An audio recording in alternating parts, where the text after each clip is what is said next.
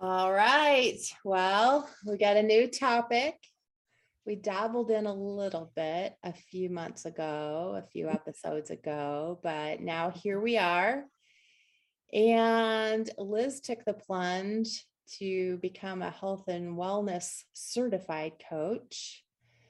And after talking with her a few times, I've started to um, the program myself. So we thought, let's put our money where our mouth is Yeah. and really work on health and wellness if it's as important as professional life and everything going else going on. So Liz, why don't you open it up today? What prompted this for you? Um, I've always had a kind of complicated relationship with um, certainly exercise, um, that concept of self-care. Um, I think that where I started initially was this sense of women putting ourselves last and being told that that what is important for us is at the bottom of a list. Um, that so that was, I think, the starting position is that I wanted to have another set of tools to help, but my, my clients are primarily women, to help my clients um, sort through their priorities and put together um, inspired ideas of what they would like to be different if they were to put themselves first in some ways um, and some actionable goals around that. That was my starting position. But then we're in a pandemic and I found myself really struggling to, even if I have the time, it's not like I've been without time, but without the motivation to focus on my health and to make healthy choices. Um, even to just move my body, you know. And so I've actually found that this program has been um, pretty transformational for me in some ways, but also in other ways. And, and this is probably my point of view when it comes to me as a coach in health and wellness. I'm a work in progress and there is not going to be a finish line here. And so I think that's that's the, the goal for me with this part of coaching is to help women have aspirations, but not turn those aspirations into another stick to beat ourselves with. So, Mm. what about you? Nice. Well, you said finish line. Um, and in 2018, I was 50 pounds overweight. And I decided at that point, I'd been that way for quite a while. Um, I couldn't keep doing the same things I was doing and expect to lose the weight, you know. So I shifted gears and made sure I uh, went to a personal trainer twice a week. And she not only trains me, but weighs me. And we talked about food. And, and I just had to shift gears and how I ate and recognize that carbs don't do this body good. Not that love carbs. I know, but they just don't work for me or they sure don't anymore. Um, and shifted to keto and intermittent fasting. Mhm. And I did lose the 50 pounds, December 2019. I'll never forget it. Wah! And then the big transition from career to building a business and then the pandemic. And so I've been, you know, enjoying it very much. Um, enjoy the freedom. Um, but slowly it's the weight has been creeping back up and my discipline around exercise, still training twice a week, but not doing as many runs um, and other things in between. Uh, hadn't really done as many half marathons. So some of that can be blamed on pandemic, but not all of it. Most of it is just me. I I shifted gears in so many ways. I shifted that too. So um, when you talked about going into the health and wellness certification, I thought, you know what? All these years, I've been in healthcare, but I've not been in clinical practice. And I've always felt a little bit deficient in not having some sort of clinical something. I got my bachelor's degree in public health, actually, um, but then went on to more the business stuff. And I, I thought to myself, one, would this um, be a good way for me to, for myself, get back on track in terms of health and wellness? Can what can I learn?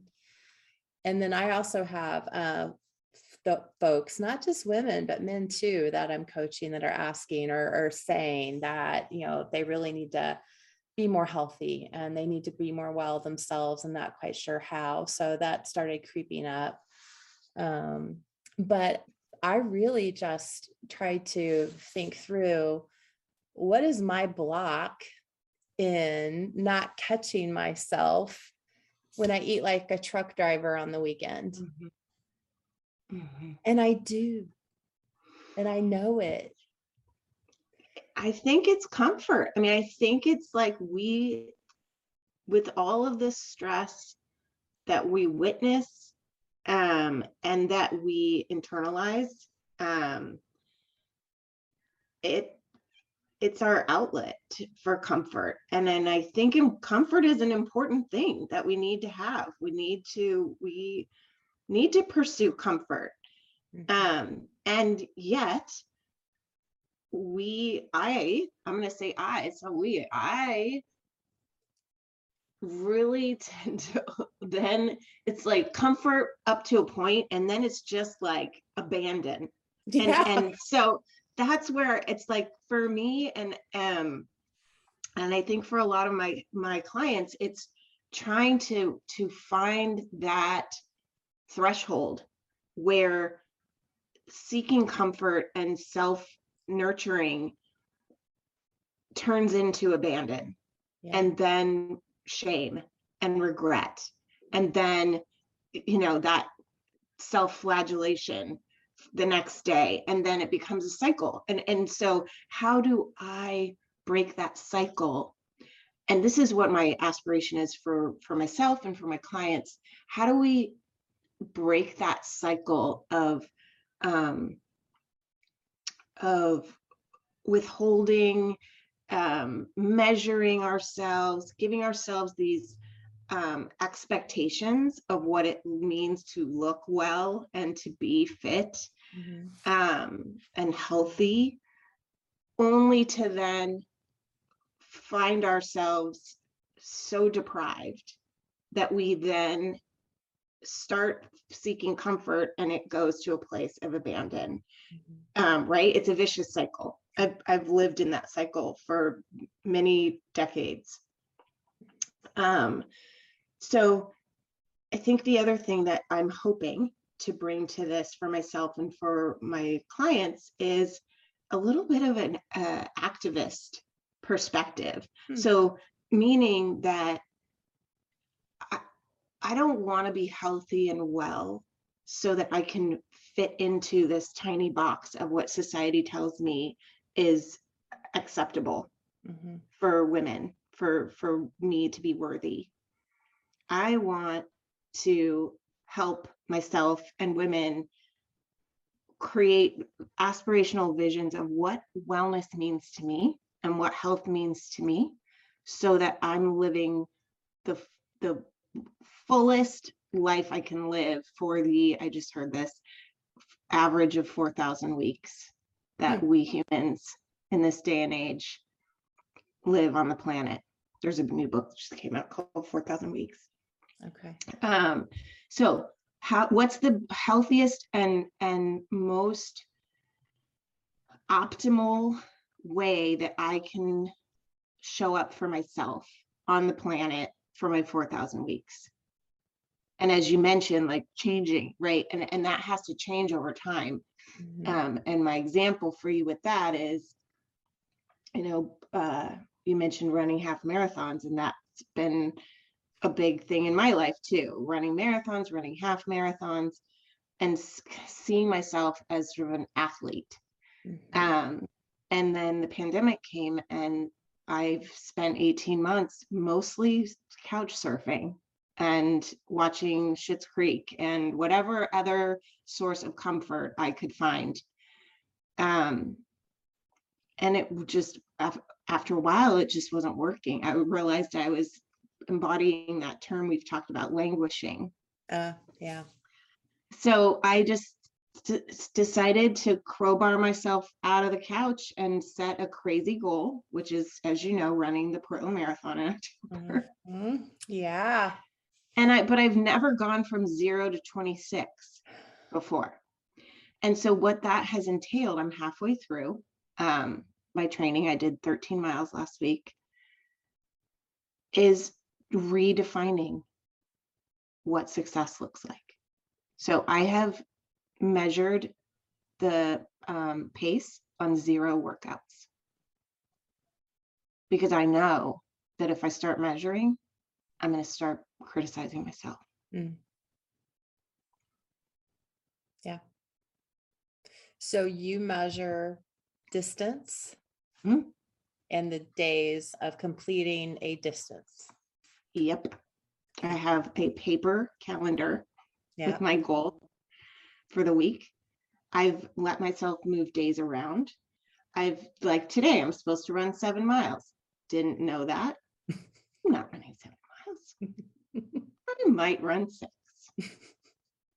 So it's having having an aspiration, but the only thing that I'm being rigid about is not criticizing myself and not measuring anything but how do I feel?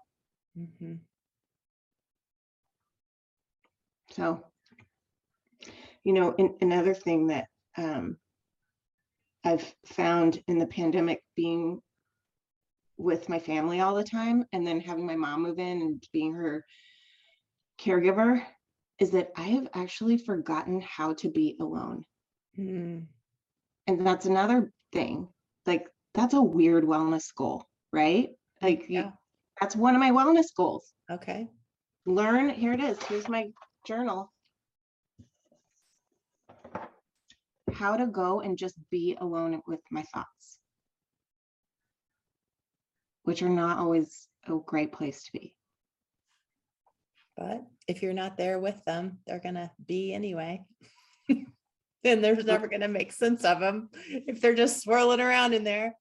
right. No matter how much i ignore them numb them it's one of my mm-hmm. favorite strategies numb them. They still come out. They come out in my like in the middle of the night with crazy crazy dreams like last night where i was being stalked and bitten by monkeys. Like for hours i Oh, was just being stalked by these monkeys that just wanted to bite me yeah. What? What? Yeah, they all come out. So anyway, that's what I'm hoping to get out of this coaching niche and for myself and um and for clients. And I I'm going to really pay a lot of attention to um keeping out those crushing societal judgments and expectations um, that make us have to be, show up small, Mhm. right? Yeah. And and telling us to lose a certain amount of weight or, you know, meditate a certain number of days or whatever whatever that is that then becomes another stick to beat us down for us to beat ourselves with and for society to beat us down with so Yeah, I, I think that's where we all fall out the way. And I know I do is when I, it's some external expectation because I love to resist. I love to resist. I mean, don't tell me what to do. So the external expectations just immediately set me off on the wrong foot, even if I can accomplish something for a period of time. It's not sustained because I can't wait to get to the finish line. I can't wait to hit the mark and then be able to go ride roller coasters again and eat like a truck driver and the freedom of acting like I can be a kid and eat and drink whatever I want, whenever I want. And just so silly, but that's kind of what happens. That's the The truth. truth, though. You're speaking the oh, truth. Oh, Beth. yeah. It's totally the truth. And yes, there's regret the next day. Why did I do that? I knew I shouldn't do that. I knew going in I didn't want to do that, and yet I did it anyway. Yeah. I mean, these aren't You know, death issues, but they could be. And you know, my metric all along has been get back in that normal BMI range. So I too are am not as much metric focused or pound focused. I, I'm like whatever it takes to get back into the normal BMI range, even if it's just at the very top and stay there same. whatever um and and i believe i have got to really get that in my head as my goal so my goal may not be completely about eating or exercising um, or meditation. It might be an integration of all of that to in order to get my mindset to shift to what am i creating? Because I really do well um, at creating new things. I love beauty and art. I'm very spiritual and believe in the universe bringing things to us. And, and so rather than focusing on, I don't want to be told what to do, so I want to act like a kid.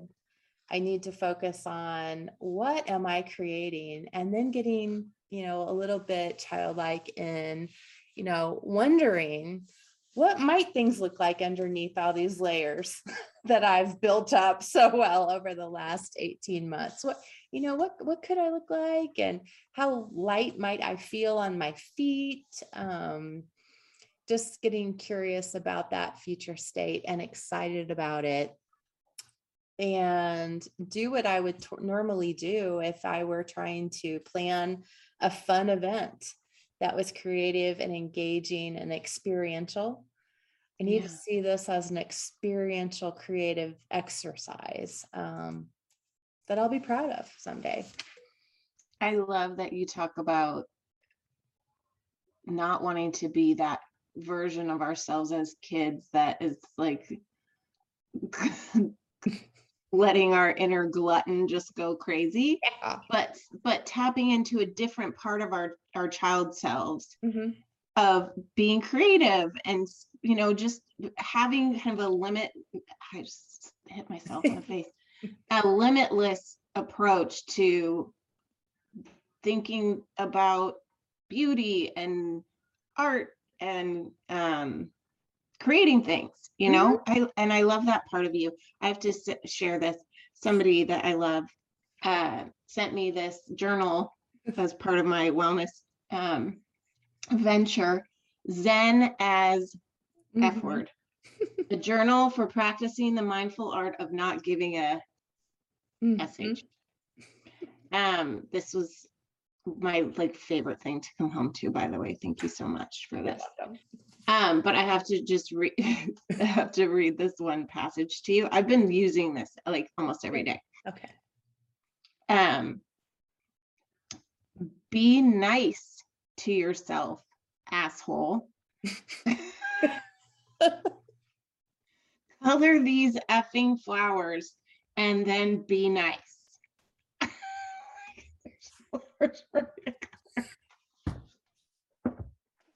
Isn't it awesome? yeah. Yeah. Um, I see that your effing flowers aren't colored though. no, I haven't colored the flowers. You're right. I need to do that. I need to wait for a really boring comp like conference call or Zoom, which is um the opposite of what we've been taught, by the way, in our recent training, time to think. And I'm just gonna surreptitiously color my flowers underneath the camera so nobody knows. Okay. Don't think you're taking notes. Um, well, here's to another journey and um Yes. I'm excited to be in this together, just like we were in our last certification. And I'm excited for what we can do with the clients that we're gonna bring this to. Me too. I have two starting today. Okay. and, uh, Awesome. Yeah, I'm excited. Good, good. Well, let's hold each other accountable. Let's report out regularly um, our successes and our failures. Yes, We're gonna Okay, fail forward like a queen. That's also in my Zen. All right. We're gonna thing. fail forward like queens. Yep. Cheers to that. Cheers with coffee. All right, see you next week.